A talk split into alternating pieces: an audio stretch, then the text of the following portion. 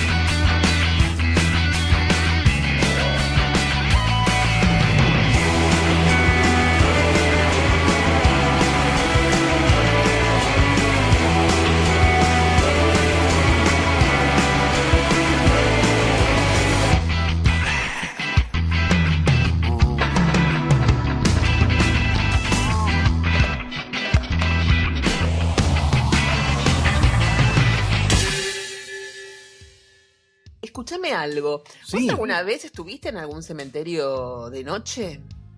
Eh, no, no, no, no. No irías tampoco, ¿no? No, no, no, no, no. Ah, me acuerdo que con Camila nos quedamos encerrados en el cementerio de Chacarita hace cuatro meses. ¿Por qué? Sí, ¿te acordás? Está, está durmiendo, ¿no? si se escuchan los botezos. Claro, porque fuimos a ver, eh, a, a saludar a Gustavo. Eh, y nos quedamos, A ti. claro, nos quedamos entusiasmados por ahí dando vueltas por el cementerio. Nos perdimos. Nos perdimos. Sí. Y bueno, ella encima entusiasmada sacando fotos y ¿no? Muy entusiasmada ella sacando sacando fotos. Por ahí había una, una rendijita, un agujerito y sacaba una foto así sin mirar, ¿no? Y después veíamos ¡ah! No, es muy fuerte lo que se ve. Vos sabés que. Es Y nos raro. quedamos encerrados en el cementerio. El, el de. Chacarita no lo conozco tanto, no fui tantas veces. Ajá. Yo fui varias veces, sobre todo a, a saludar a Cerati y a Carlos Gardel, que está enterrado Claro. con su madre. A no propósito no del complejo de Edipo, ¿hasta dónde lo acompañó?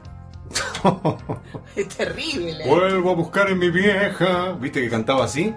Él tenía un desencuentro amoroso y iba, se iba con la vieja. Y mirá de dónde quedó, enterrado con la vieja. No, es terrible. Por favor, que no suceda, chicos. Eso disimúlenlo. Por favor. Es muy fuerte.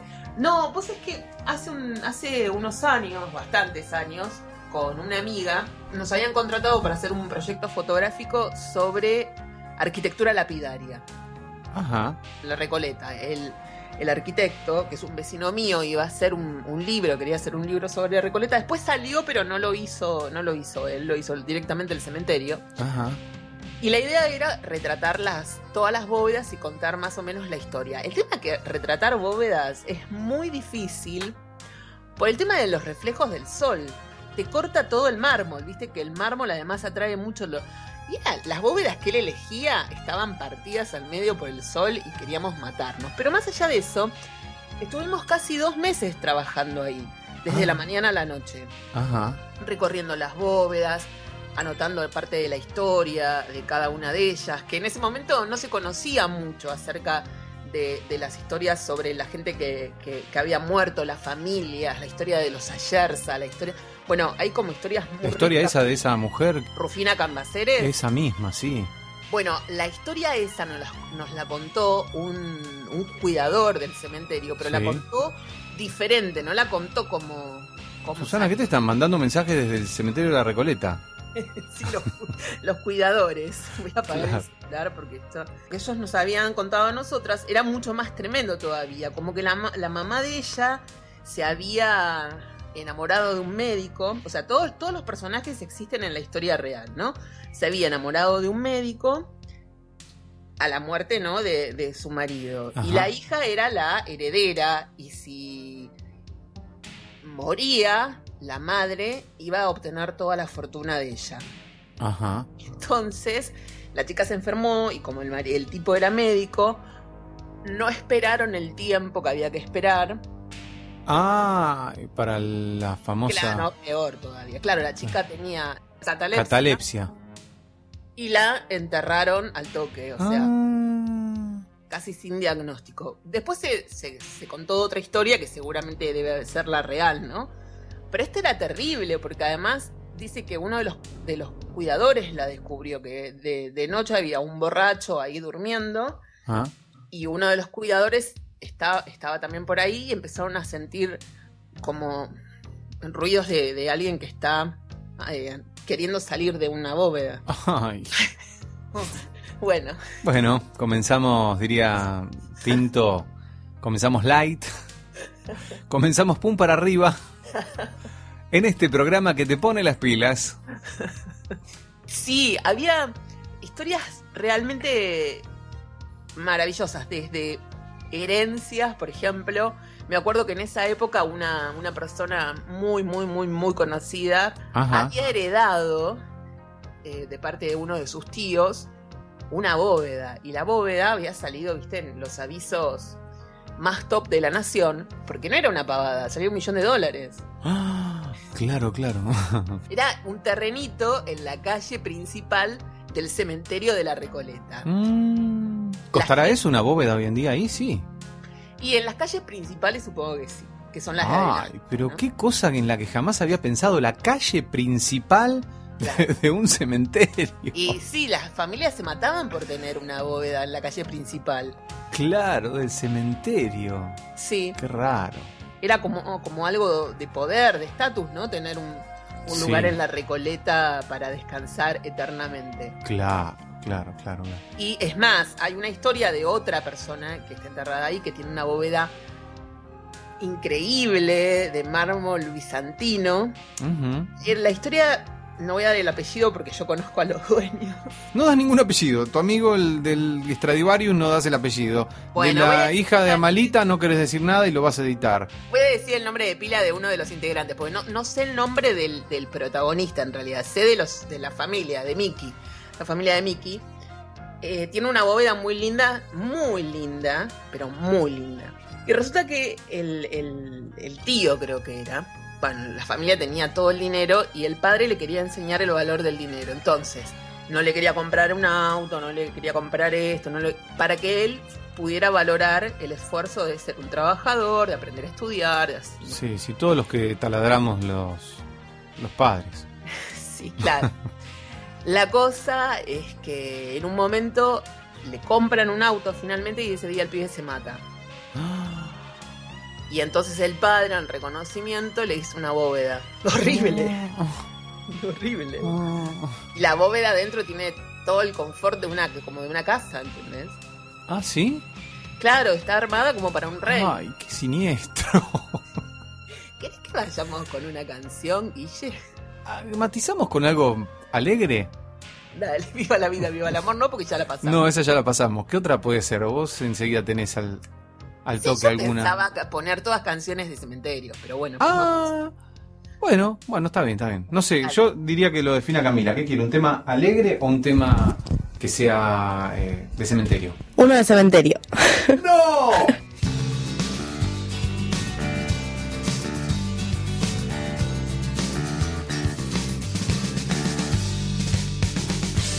I dreaded sunny days, so I'll meet you at the cemetery gates.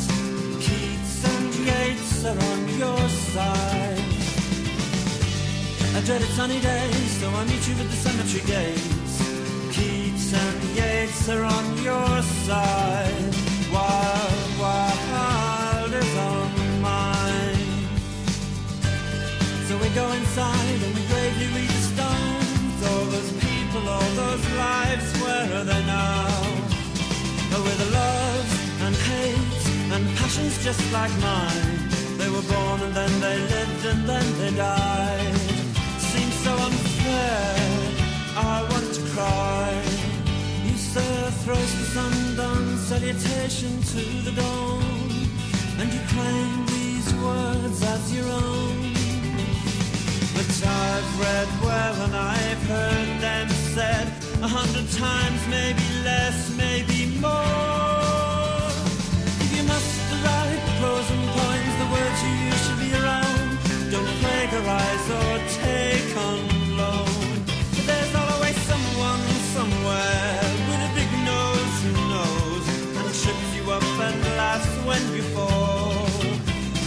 You up and laugh when you fall.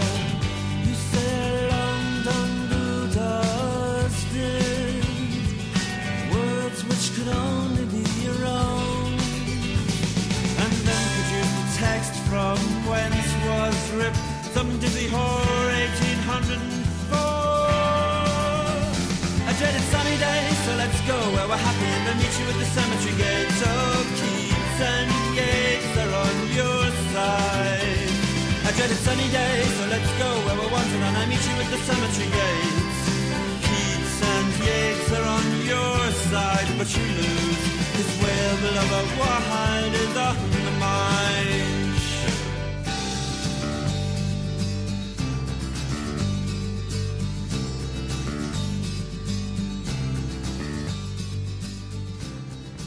Después de los primeros 10 días estábamos como familiarizadas, no solamente con los gatos del cementerio que nos veían todos los días entrar y, y desarmar los equipos ahí, sino también con que nosotros a veces almorzábamos ahí, porque no salíamos.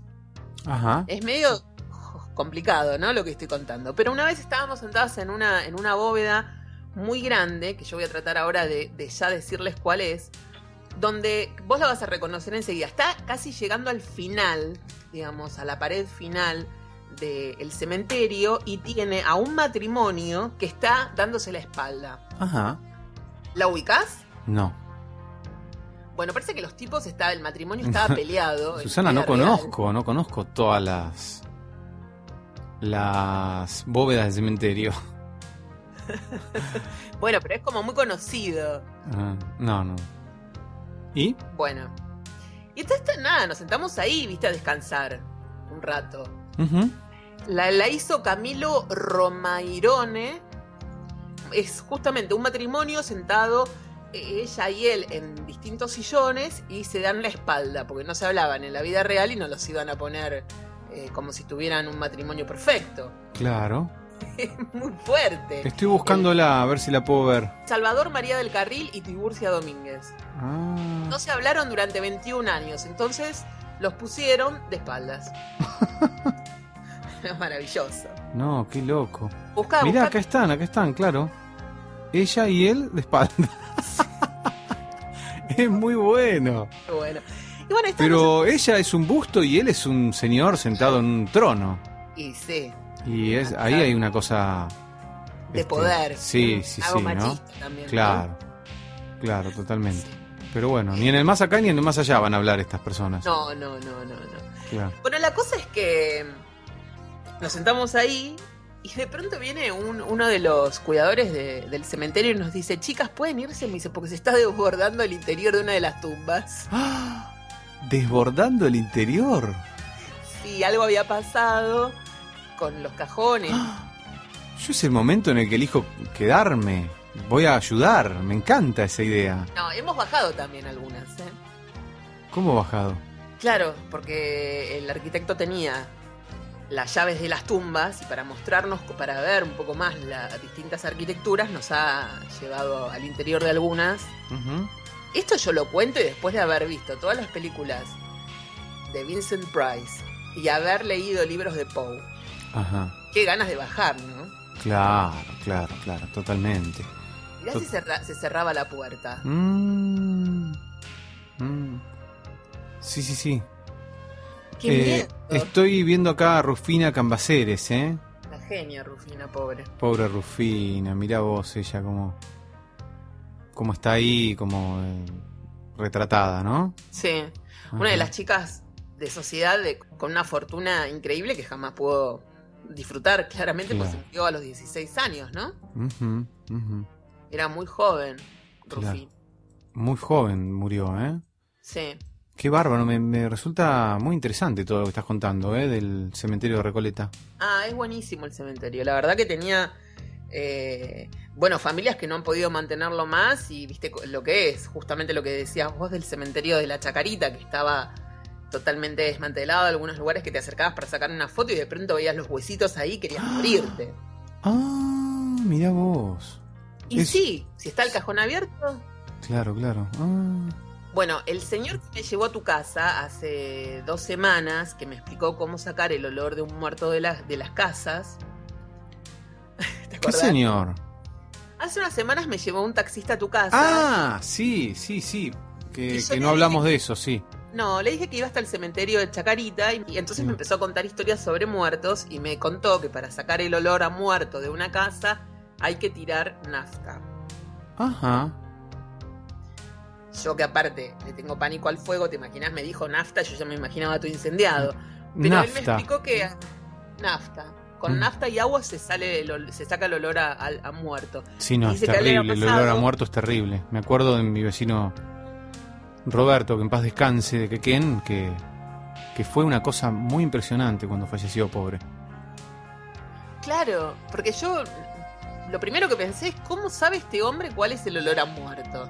Y me empezó a contar de un vecino, eh, muy un caso similar al tuyo, al de tu vecino, que, que había muerto después de que la Me gusta la aclaración. Un caso similar al tuyo, al de tu vecino. Bueno, es verdad, es verdad, claro. Claro, no, menos Y- mal que lo Y aclaraste. el, tipo, y el tipo se dejó morir y los vecinos, nadie sabía que, que le había pasado, pero sí sentían un olor muy fuerte a muerto, a, algo feo, digamos. Sí, es, espantoso, es espantoso. Y el señor este no tuvo mejor idea que mandar a su hijito de 8 años porque era más pequeño y podía pasar por la, por la rendija de la ventana del baño. Y yo le dije, pero qué está loco. Ujú, Porque el chico pudo pasar, pero es- esa imagen no se lo olvida nunca más. Claro, claro. Ay, qué horror. ¿Y ¿Cuántos años tenía el chico? 8. Ay, es un horror. Encima, si ya estaba, digamos, dando señales por el olor, no estaba en buen estado ese muchacho. no, no, estaba, estaba en la bañera y era toda una goma, me dijo. Susana, ¿sabés que me dan ganas de, de compartir un consejo que Roberto me dio una vez? A ver. Eh, y no, no le hice del todo caso. Consideren que es un consejo para, para todos, ¿no? Para todos los que estén escuchando este programa de Roberto desde el más allá.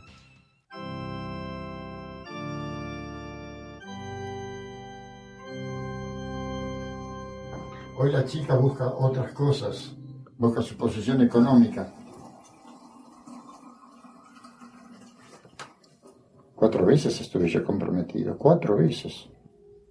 Y el departamento que yo tengo en Plaza Italia, ya me iba a casar, era para el casamiento. Yo estaba en la oficina y dije, ¿qué estoy haciendo? 30 días del casamiento, 30 días, estoy loco. Entonces la llamé por teléfono y era contadora de sábados de Marina y le dije que iba a cenar a la casa.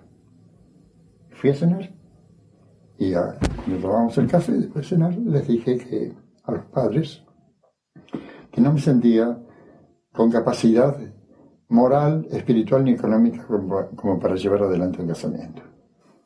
Lo lamentaba mucho, pero no me casaba. Ella no, no se volvió a poner de novia nunca más. Era paciente de consultorio de casa y amiga de mi hermana. El padre murió de un infarto. Era alemán, me quería mucho. Esa fue la última. Después las otras tres, igual. No, no, no, dije yo, no, no. No, vos no te casas todavía, ni loco. Disfruta de la vida. Y menos ahora, con lo que yo veo, viaja, conoce el mundo.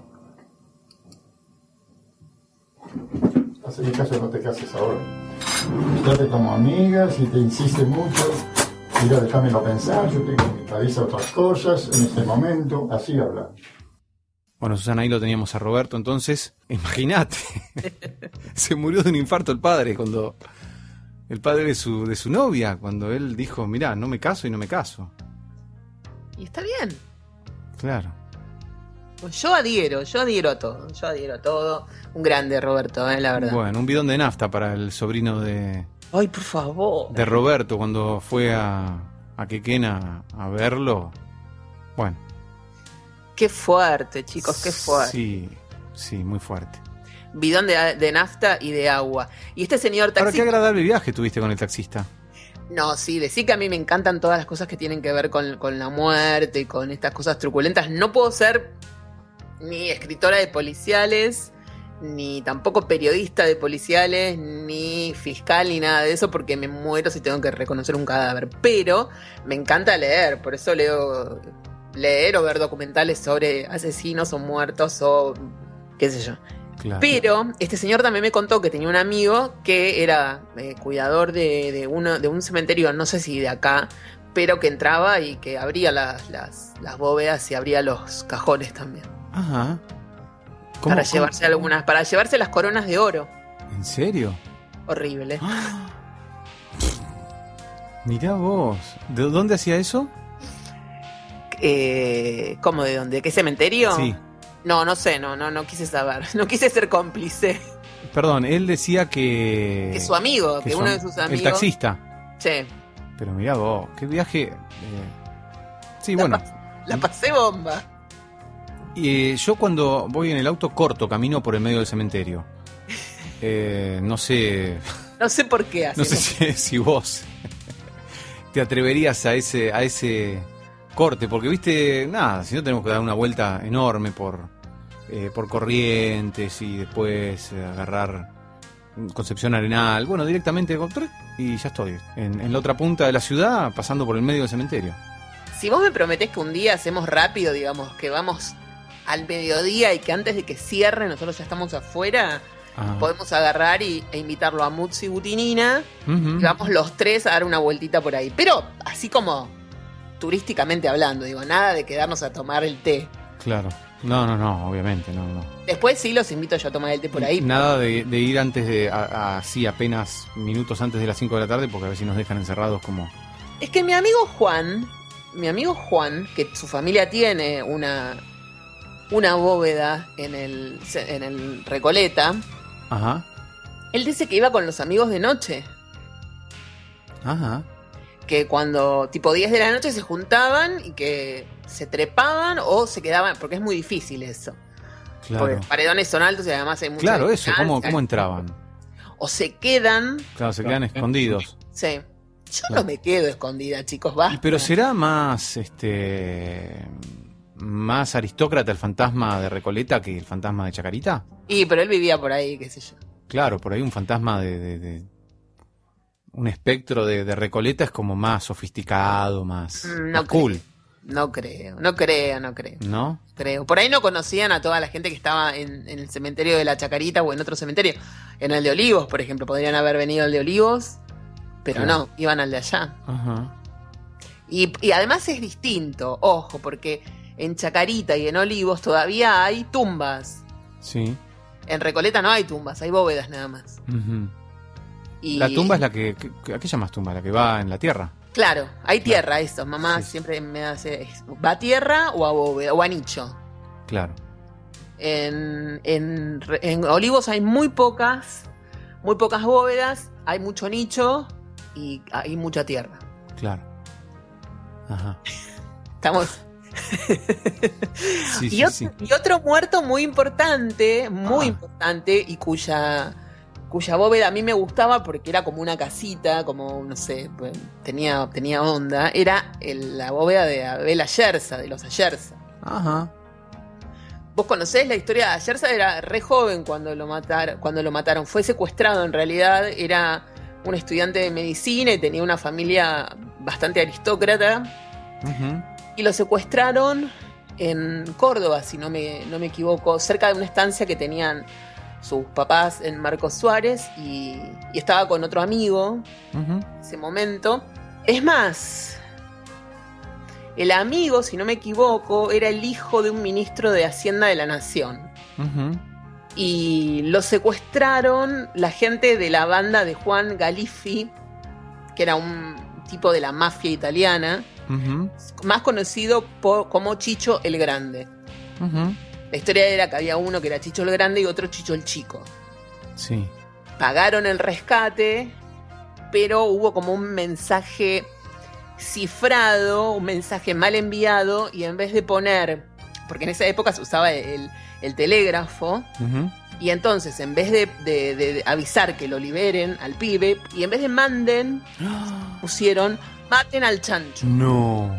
y al pibe lo mataron. No. No. Qué desastre. Igual la bóveda es muy linda. Ajá. Está en Recoleta también. Está en Recoleta. Después ponemos la foto.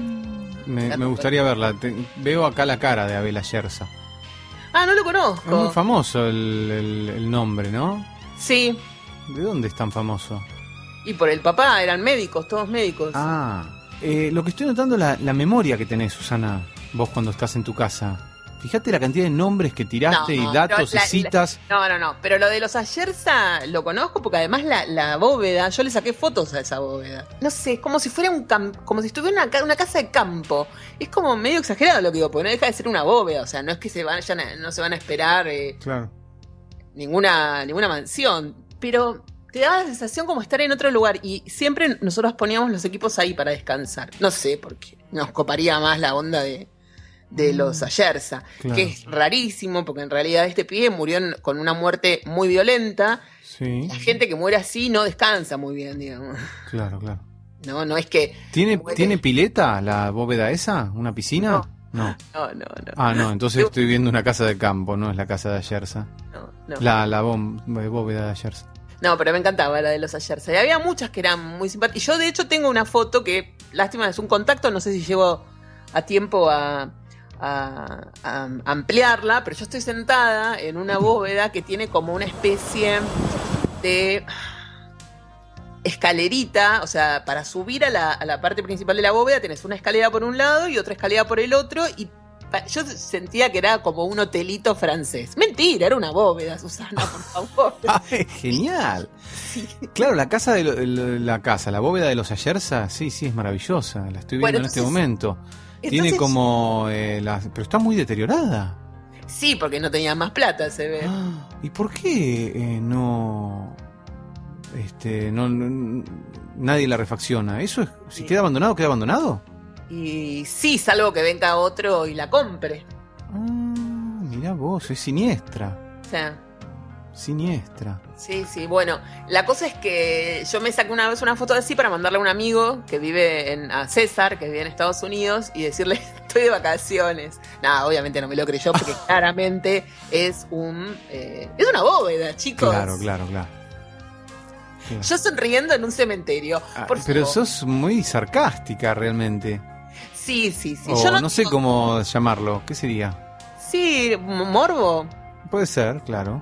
Después sí vamos a subir una foto mía eh, junto a un ángel, si querés. Dale. Es Dale. una es un autorretrato leyendo en una bóveda. Susana, es, es apasionante la cantidad de videos que hay en YouTube, por ejemplo, sobre el cementerio de la Recoleta.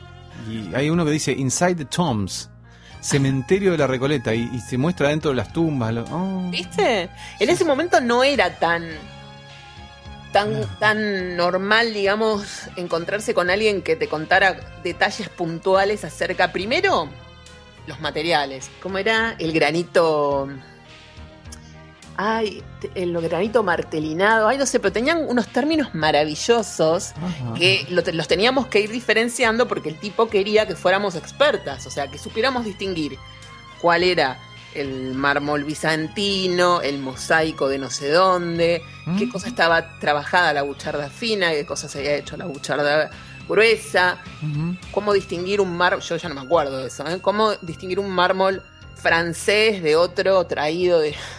Era demasiada información Claro. pero también todas estas historias de, de, de las familias es como fuerte, Ujú. como fuerte, porque habla de toda una época de la Argentina, una época de, de opulencia que claramente hoy que vas al cementerio te das cuenta que ya no existe más. Claro. Porque pasa esto que pasa con la, la de los Ayerza, no tienen más guita para mantenerla. Claro, claro. Y no quedan, no quedan más tipos tampoco de los Ayerza, deben quedar pocos, ¿o no? Y no sé, no los conozco estos. No ¿Me los conozco. averiguás? Te averiguo. Te averiguo, lo llamo mañana por tele. No, y si quedan no deben tener un cobre para poder. Porque ¿sabes lo que debe salir? El mantenimiento. Claro. Imagínate lo que cuesta el mantenimiento de una casa. Sí, sí, sí, sí. Vos tenés que mantener tu casa y encima tenés que mantener la bóveda. Nah. Claro, no, no. Obvio. Ah. Pagar a los cuidadores, pagar. Además, todo lo que tiene adentro, en algunos casos, son piezas de mucho valor. Claro, A- claro. A, uno de los chicos, creo que al tío de Mickey, la familia le había. le- le iba y le regalaba joyas para meterlas adentro de, de la bóveda. Mm, Obviamente que se robaron todo, ¿no? Sí. La que es muy linda es la bóveda de los Harlitska. Estoy viendo un, un cajón de Recoleta que tiene un agujero. eh, se ve que alguien este, le quiso, el amigo de- de- del taxista capaz, Ay, sí. le quiso sacar las coronas de oro a- porque quedó ahí. ¡Ah! Ay, Y- qué, qué qué- qué atractivo que es todo este universo, ¿no? Me encanta. ¿Querés que lo escuchemos a, a Entintado hablando de Poe y después Ah. retomamos desde Poe, desde el mundo? Ah, no de- hacemos, o sea, en el programa de hoy no hacemos ni siquiera un corte con entintado. Claro. Seguimos en la misma temática. Sí, Yo iba a decir, Tinto, por favor, salvanos de todo esto. No, no, no, no, no, no, de ningún modo. Ay, Dios mío. Nuestros amigos más memoriosos recordarán que hablamos muy tangencialmente del personaje a quien hoy dedicamos este rincón, cuando allá por el episodio número 5 del podcast hablamos de películas de terror y nombramos un largometraje de 1981, dirigido por el italiano Lucio Fulci, intitulado El gato negro. Esa película era una adaptación libérrima de uno de los cuentos más célebres de un verdadero maestro de lo gótico y lo macabro, el señor Edgar Allan Poe. Poe nació en 1809 en Boston, el segundo hijo de una pareja de actores. Cuando apenas tenía un año, su padre abandonó la familia y su madre falleció de tuberculosis unos meses después. Poe fue entonces adoptado por John Allan, un mercader escocés afincado en el estado de Virginia con quien mantuvo una relación algo complicada a lo largo de sus vidas. Allan era estricto pero generoso, y Poe supo utilizar el dinero de su familia adoptiva para granjearse una buena educación, aunque también desarrolló la costumbre de apostar y beber bastante más de lo que su padre podía aceptar. Ese alcoholismo fatal lo habría de acompañar por el resto de sus días.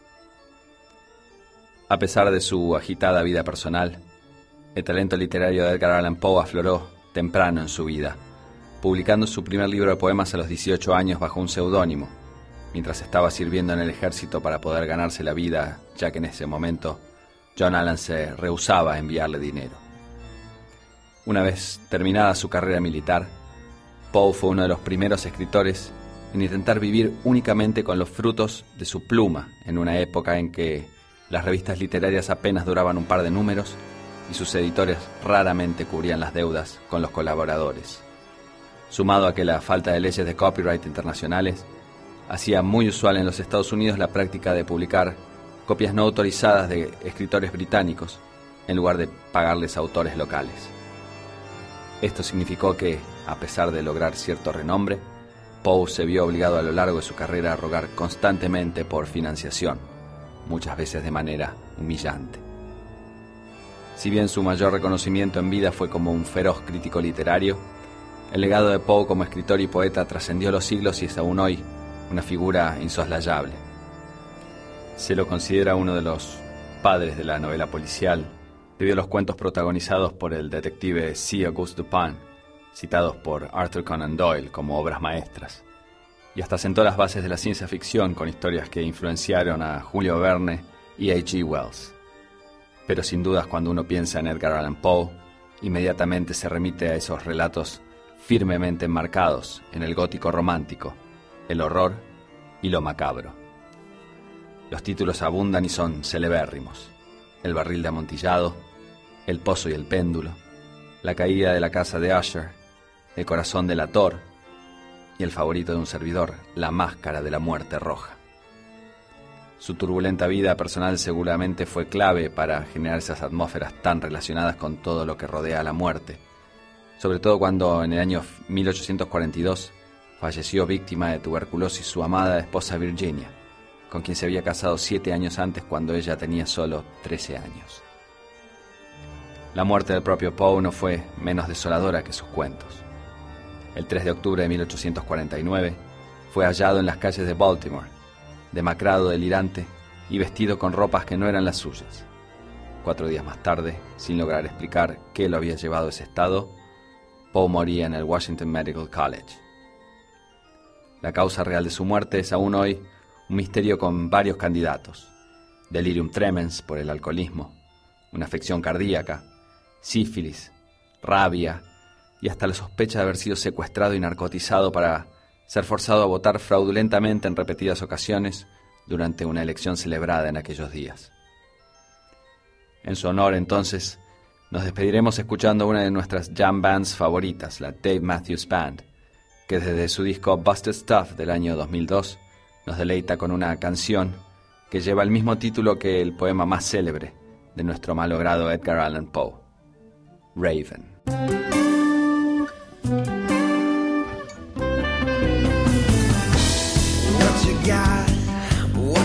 In your hand? Father said to son, I got the whole world here, Daddy, between my fingers and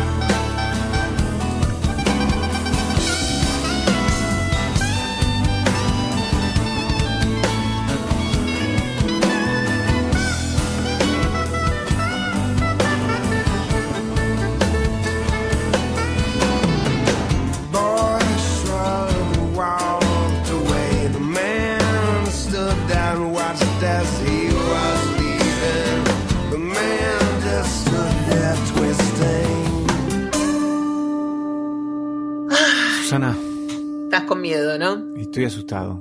Y esta noche vamos a soñar. Me parece que sí. La que debe estar soñando es Camila todavía de ahora porque se durmió. ¿El qué? El árbol de caqui. Está trayendo un recuerdo que no sé de qué se trata. Nada, que una vez hablaban de, de un árbol de caquis o algo así. no sé. Oli, Oli, ¿podés venir acá? Me está, me está rompi- el gato me está rompiendo el placar. Oli. No sé con qué tirarle, porque no tengo nada para tirarle. ¿Cómo tirarle? No le tires nada. Vos sos querés a los gatos, Susana. Pero una, una, una pelotita No, de ellos. no le tires nada. Pero me está rompiendo el placar. Bueno, Cami recuerda algo de- del árbol de caquis. No sé qué. ¿Alguna vez hablamos de un árbol de caquis? No me acuerdo. Hablamos de los caques y nos reíamos mucho. Ah, entonces, eh, claro. Ah, no me acuerdo. es raro porque digo, ah, no me acuerdo. Claro, yo digo, ¿quién puede comer un caqui? claro, claro. Mirá vos. Mirá vos cómo se acuerda, Camila. Escuchame una cosa. Camila pregunta qué es un caqui. Ah, es una fruta muy dulce. Sí, sí, que se da muy bien en... en- en- eh, ya te digo, fuimos a- una vez a ver, un- a una, a ver una quinta y tenía un árbol de caquis, lleno de caquis. Y bueno, de eso se acuerda. Claro, inolvidable. Comentario. El caqui es una fruta muy, muy, muy dulce que yo justamente nunca la probé porque tenía esta fama de que era muy dulce. Se debe conseguir en el barrio chino, ¿no? Sí, en todos lados se consigue, sí. sí. Ah, para mi frutería yo le pido un caqui y me da un... Sí, no. Tere, Tere acá en la esquina no tiene. Pero no es tan difícil de conseguir, ya te digo. Está lleno como- el conurbano de árbol de caquis. Es como si fuera un tomate. Claro, claro, muy dulce. Y- Susana, eh, tenemos. Yo trato de poner un poco de, de- de orden en este programa porque veo que estamos, ¿no? ¿O no? Sí. No, quiero hablar de. de- de, mm, me sale copito, no es copito. No, Cami Carboncito. No, eh, el gato de Maggie, ¿cómo era que se llama? Eh, Ah, trapito. Trapito, Trapito. Copito es el perro de, de la señora que trabaja en casa. Pensé que querías hablar de Cami Carboncito, que fue la ganadora del concurso. También, esas dos cosas quería tocar. Primero, eh, lo de mm, Trapito, que, bueno, tengo entendido que está con un tema ahí de mudanza por un tiempo. No, está de vacaciones, qué mudanza, está de vacaciones. Ah, bueno, de El vacaciones. papá de, de, de Maggie se lo llevó como si ella viviera a ver acá en Buenos Aires y su papá en La Plata, más o menos es esa distancia. Y el padre cada tanto lo va a buscar. Ella en Jujuy. Ella es en Jujuy y el padre vive, bueno, por ahí, no sé. Pero En a- Cajay. a- más o menos. Y se lo lleva, lo va a buscar y como lo quiere mucho, se lo lleva un día, unos días. Y ahora Mirá está. vos, porque lo quiere. Lo quiere mucho. Sabiendo, incluso conociendo mucho los antecedentes y que incluso este per, este gato tenía problemas con su. Le estaba enseñando a sus gatos a Claro, hacer- sí, dice que ahora la, la gata de su papá aprendió a tirar vasos, aprendió a romper Por cosas. eso, por eso. Y así todo lo lleva. Bueno, mirá que, que gran prueba de tolerancia en la Argentina Ah, de la amo. tolerancia. Me parecen hermosos todos. Claro. Y Carboncilia, ¿cómo era? Cami Carboncito, que tiene una gata que se llama La Pochi. Y la que Pochi es la ganadora del, lo- del desayuno del cumpleaños de mi gato Dinamita. Exacto, se ganó la Big Box de mi gato Dinamita y, y bueno, todavía no la, no la usó, pero cuando la use ¿La la... Vos tenés que saber todo esto. ¿Qué se ganó? Un, un Big Box, que es una, es una tarjeta... Que no te rías de nuestros regalos. Es una tarjeta de beneficios y con eso ella ¿Tarjeta de tiene qué? la posibilidad de, de beneficios. Ah, qué bueno. ¿Y por qué no, no participamos nosotros, no, no nos la ganamos nosotros? Ay, basta. Bueno, podemos participar, ya te explico. Pero Susana, no, no es que... ¿No sorteamos un desayuno? Es eso, es un desayuno, pero ella puede elegir entre Ah. 16 posibilidades. Ay, me confundí, Susana. ¿Qué te confundiste? No, no, no, que con la tarjeta y el desayuno y no sé qué. No, porque. A ver, nosotros, ella participó de un sorteo. Yo no puedo creer que te. O sea. Aparte, yo te hice entrar en la, en la, en la página, te mostré los regalos, y vos ya no te, no me prestas atención. No me Ujú. prestas atención. Sí, sí, te presto atención. Nosotros sorteamos un Big Box Bonjour, que era un desayuno, merienda para dos personas, para elegir entre 16 lugares de Buenos Aires o Gran Buenos Aires. Ajá. Tenía 16 casas de test y ella podía elegir una, que fue lo que hizo, pero todavía no la usó. Maravilloso. Y, y cuando la use, bueno, va a charlar con nosotros y nos va a contar. Genial. Y ahora aprovecho para contar que con, la- con las chicas de Es Siempre Hoy, Ujú. Fernanda y Nadia, estamos armando un Día del Animal maravilloso, con notas a veterinarios, con, con un playlist divino. Está armando Fernanda Santágata y además con el sorteo de una cucheta. Ujú. Así que atención, cucheta para gato perro. Claro, Claro, porque es cucheta, es doble. Camita abajo, estamos arriba. Qué maravilla. Estamos re, con- Ay, Bueno, estamos re contentos. ¿cuánto, ¿cuántos sorteos, cuántos regalos, cuántas cosas en Mi Gato Dinamita? Y pronto Ah. salen las tazas y las campe- camperas y, y los mamelucos, ¿no? Sí, Con el- la inscripción de Mi Gato Dinamita. la verdad es que lo estamos pasando bomba. Hablando de dinamita. Ajá. Sí. bueno, un tema creo que amerita, ¿no? Ahora. Pero obvio. Bueno.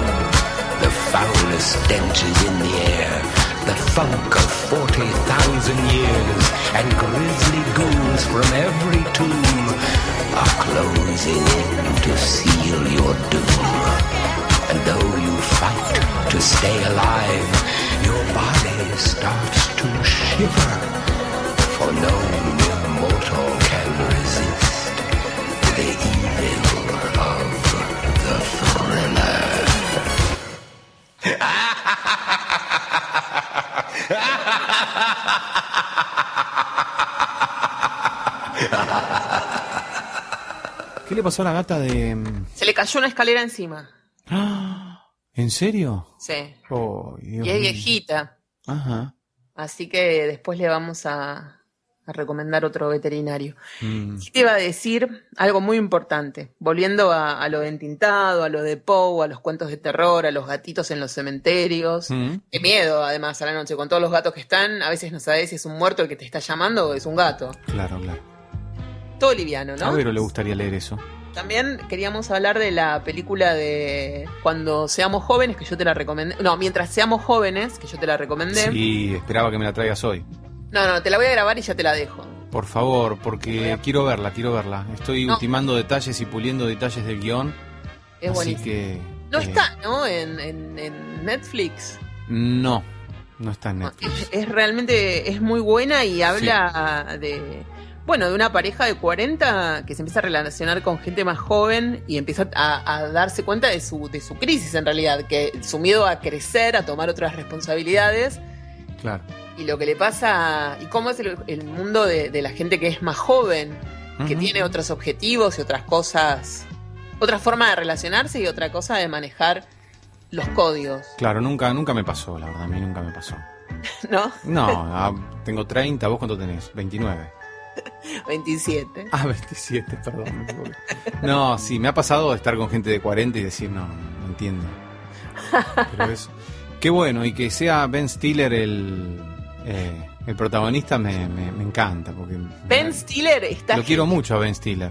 Sí, él y su papá son, son realmente maravillosos. Te pero- conté que mi amiga María Petrarca tuvo un, un encuentro con Ben Stiller, ¿no? En Roma. Sí, sí, sí, sí. ¿Lo conté en el programa? Sí. Ah, No sé si lo contaste en el episodio o lo contaste conmigo, pero lo tengo como muy... claro, pero mi amiga no me manda las fotos, con lo cual, no sé, yo no creo que me hayan mentido, pero... No. Ella no. se estaba sacando fotos con sus hijas, muy graciosas, ja, ja, ja, ja, ja, haciendo un montón de pavadas, levantando la pierna, son así como muy graciosas. Y, y había una pareja de gente que se reía de ellas mucho. Y ellas se ofendieron. Y, y- y cuando eh, se dio cuenta, mi amiga María miró para atrás y era Ben Stiller que las imitaba y les hacía todas las pavadas estas y la gente se reía de él imitándolas y riéndose de ellas. Bueno, después fueron, se abrazaron, se sacaron fotos. Y mi amiga tiene como feeling con las superestrellas. Mi amiga de María de Necochea. Sí. Bueno, pero qué suerte igual encontrárselo a Ben Stiller. Sí, a mí me gustaría que nos cuente María sobre su encuentro con Ben Stiller. Y bueno, Le voy a preguntar si quiere salir al aire un día desde Skype, desde Necochea. Y bueno, el día que hablemos de la, de la película de Ben Stiller, Dale. hablamos con ella. Me parece que esa película además es buenísima y, y tiene. está tan ligada a la filmografía de. de- a la filmografía y especialmente, a, a mi entender, a una película de, de Woody Allen que es Crímenes y Pecados. Ajá. En la forma en que está tratada, ¿no? Porque Crímenes y Pecados trata un tema como mucho más intenso y quizás más filosófico. Para mí es la mejor película de él. Y esta aborda mm, la historia de estos personajes desde ese punto de vista. Hay, también hay un documentalista viejito que ¿Cuál? abre. Eh, la película de. ¿Esta? Esa que yo, la que yo te hablé de, de- de- donde trabaja Ben Stiller. Ah, mira. Claro, eh, el profesor Levy. Claro, bueno, acá hay otro profesor también judío, que no me acuerdo cómo se llamaba, y que habla un poco de, de- de las guerras y bueno, Claro. y de todo. eso. Y me parece sumamente interesante y la vuelta de, de- de- el cierre, digamos, es un poco más flojo que, que la película de, Woody Allen, pero igual va por ese lado, ¿entendés? El, el momento en donde las cosas se, se ven desde otro lugar y te das cuenta que nada es lo que parece y, y se van cayendo un poco las máscaras, ¿no? Claro, ajá. Las propias y las de los, los demás. Y hablando de Woody Allen, Woody Allen tiene la película esta misterioso asesinato en Manhattan. Sí. Es muy buena. ¿Sabes O sea, que no la tengo tan presente esa película? La tengo que ver urgente. No creo que sea de, de- de lo mejor de Woody Allen, pero ellos están tan espléndidos. Está Diane Keaton, Woody Allen, que son el matrimonio. Después está Alan Alda, que es genial. Alan Alda, Ujú. Al- Alda es genial. Y está eh, Angelica Houston, que está en un momento de gloria, aparte es divina. Y el lugar es, es maravilloso. Se muere el. Ellos se hacen amigos de los vecinos. Y la vecina de pronto se muere. Y ellos descubren que tienen las cenizas de la muerta en la casa. O sea, que el vecino guarda las cenizas de la muerta en la casa.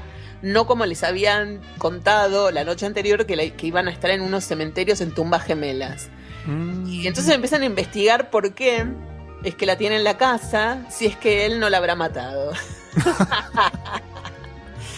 No, no tengo que ver esa película. Además con Diane Keaton, que a mí me encanta. Woody es, es medio malo con ella, porque viste que dice que Diane Keaton siempre eh, hace el mismo papel. Dice, y mientras tanto dice de la otra aparato, que, que para mí siempre hace el mismo papel, dice que es una actriz increíble, versátil, no sé qué, eh, Mia Farrow. Bueno, déjame que hable con Woody Allen. Para que Habla, por favor, habla. Woody Allen, deja de proyectar. El que hace siempre el mismo papel, sos vos. Exactamente. Pobre Diane Keaton. Y ella lo adora, Woody, ¿eh? Lo ama. Sí, sí, sí. Woody te dio Como la otra descerebrada de Lee Bullman. Con el otro sádico. de Dios Bergman. mío, Dios mío. Sí, es inexplicable. Pero me parece que mm, yo tengo la biografía de. la autobiografía de Diane Keaton para leer, la tengo en inglés. Me parece que debe ser sumamente interesante. Todavía no, no la abordé mucho, pero ella habla realmente muy bien. Y ellos se quieren un montón. Ujú. Woody Allen y ella. Así que no sé por qué dice que siempre hace el mismo papel. Nada que ¿Quién ver. dice eso? Yo lo escuché un par de veces y la verdad que No. me molesta. Porque y es divina. Pero la verdad es que Misterioso Asesinato en Manhattan también habla un poco de. de- no es de terror, claramente, pero tiene momentos muy, muy épicos acerca de lo morboso, porque Claro, claro, totalmente. sí, tener las cenizas de un muerto en tu casa, Mm, no al lugar. ujú. No al lugar. Volvemos a Ben Stiller con esa escena en la que, Desarrollala, dale. claro, que bueno, que co- comete el error de, bueno, de- creo que con un corcho, ¿no? Hace caer el jarrón y revienta el jarrón y caen las cenizas de la madre de él en el jarrón ese tan especial y, y un gato creo que aparece Ah, no en me escena. de- Sí, pero- aparece un gato en escena y hace sus necesidades en las cenizas, me parece, de la señora y las tapa. Fernando Peña también tenía, ¿te acordás? Sí, la llevaba, la llevaba a su mamá al camarín. Y no la llevó a lo de Mirta Legrand a comer también. Ay, no me acuerdo. Y aparte de lo que contaba una vez la nata, porque la nata le regaló el- el- la vasija, porque la tenía como en un, en un cacharrito así nomás. Y le dijo, si tanto la querés a tu mamá, no la podés tener en eso. Entonces le regalaron él y la mujer un poticho o algo re lindo para que la pusiera y dice que, que Peña tenía la costumbre de a todo el que iba a su casa le hacía darle un beso a la mamá.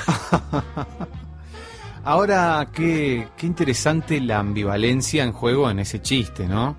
O sea, el amor a la madre, eh, inseparable, y el odio, ¿no? El Sí, odio. total. Porque es una cosa muy ambivalente también, ¿no? Y pero ahí te das cuenta, eh, el amor es hacia la madre cuando supuestamente la madre ya no tiene más poder, pero que curiosamente sí lo sigue teniendo, porque aún muerta sigue siendo un como una sensación, ¿no? De mi madre. Claro, claro. Una cosa un poco extraña. Pero sí, sí, sí, sí. Bueno, Norman Bates. Claramente tenía a su madre en la casa también. Tu amigo. ¿Quién es mi amigo Norman Bates? Vos era, ¿no te, ¿te acordás que tuviste una época de muy fanático de psicosis? ¿Yo? Sí, ¿De quién estás hablando? No. A vos, a ni, vos. Ni me acuerdo de esa película. porque lo borraste con las sesiones de terapia, claro. Ah, puede ser. Puede Sí. ser, pero no me acuerdo. Eras recontra fanático. Ay, no sé. Pero sí, acordate. No, acordate. no era yo, Susana. Era el, Sí. el del Stradivarius, me parece. No, analizabas mucho, mucho y me explicabas y eras muy fanático. Habías visto psicosis millones de veces. Qué raro, y no me lo acuerdo. Haberla visto nunca. ¿En serio? Dejate de joder, Willy, dale. Bueno, si vos querés, Susana, ¿para qué te voy a desilusionar? Sí, sí, sí. ¿En serio no te acordás? No. Bueno, Bueno, me pero olvidé ¿sabés? cosas. En 17 años me olvidé un montón de cosas. Suerte tengo otras tantas escritas y grabadas, pero... Pero vos sabés eso, tenía a la madre muerta en la casa, Ujú. En, en la famosa, en el Hotel Bates, y la madre lo había atormentado durante toda su infancia, adolescencia y casi adultez, y una forma de soltarse, supongo, de esa pseudo castración que la madre ejercía sobre él era que el, el- el momento en que la madre estuviera muerta, ¿no? Una vez que su madre muriese. Ajá. Pero ni aún así se pudo despegar de la imagen fuerte de su madre. O sea, sí, estaba muerta, pero él entablaba una, una charla psicótica con ella. Claro. eh, adelante, o sea que de hecho todo el mundo que iba ahí pensaba que él vivía con su madre, pero la madre estaba muerta. Que un poco es lo que le pasa a, no digo a Fernando Peña, pero digamos, esta gente que duerme con su mamá al lado. Claro, claro. es medio, no sé, es raro. Igual yo voy a confesar que... Ay, no, no voy a confesar esto, me van a llevar presa. No, ahora ya lo tenés que decir. Cuando, cuando falleció mi papá, yo le dije a mi mamá que, ¿por qué no lo llevábamos a la quinta y lo poníamos abajo del naranjo? Y mi mamá dijo, "Del, vos estás loca. Tu padre va a ir a una iglesia. Mi papá es ateo, era, era agnóstico, no creía. Así que mirá dónde lo llevó mi vieja, a una iglesia. Ajá. Pero yo lo hubiese puesto abajo del, del, del naranjo. Yo que digo todas estas cosas, pero era un lugar que él adoraba y que me Claro. gustado. Pero mamá me dice, no, en una casa no. Y después una de mis maestras me había dicho lo mismo. No, la energía esa en una casa no puede estar. Es mejor ponerlos en un lugar Claro, eh, más que no, que no sea de nadie, digamos. Que sea de claro. ot- otra, no sé, una, bueno, una iglesia, un, un mar. ¿No? Pero tenerlo en la mesa de luz. Claro, claro, es un poco fuerte. Y yo con lo torpe que soy se me caería además. Totalmente. Todo el No me cabe duda. No Imagínate. pas- no hubiese pasado ni la primera hora. Claro. Lo, lo- lo pongo ahí, a los dos minutos viene el gato con la pata y tira todo. No, no, no, no. no. Sí, eh, yo me acuerdo de todas esas historias con, con Peña y, y Mirta y las cenizas de la madre, ¿viste? Mm, Sí, sí, sí, sí, sí. Tenía un humor muy particular. Sí. Ah, bueno, igual sabemos la relación que él tenía con su mamá, así que, chicos, hay que hacer más diván.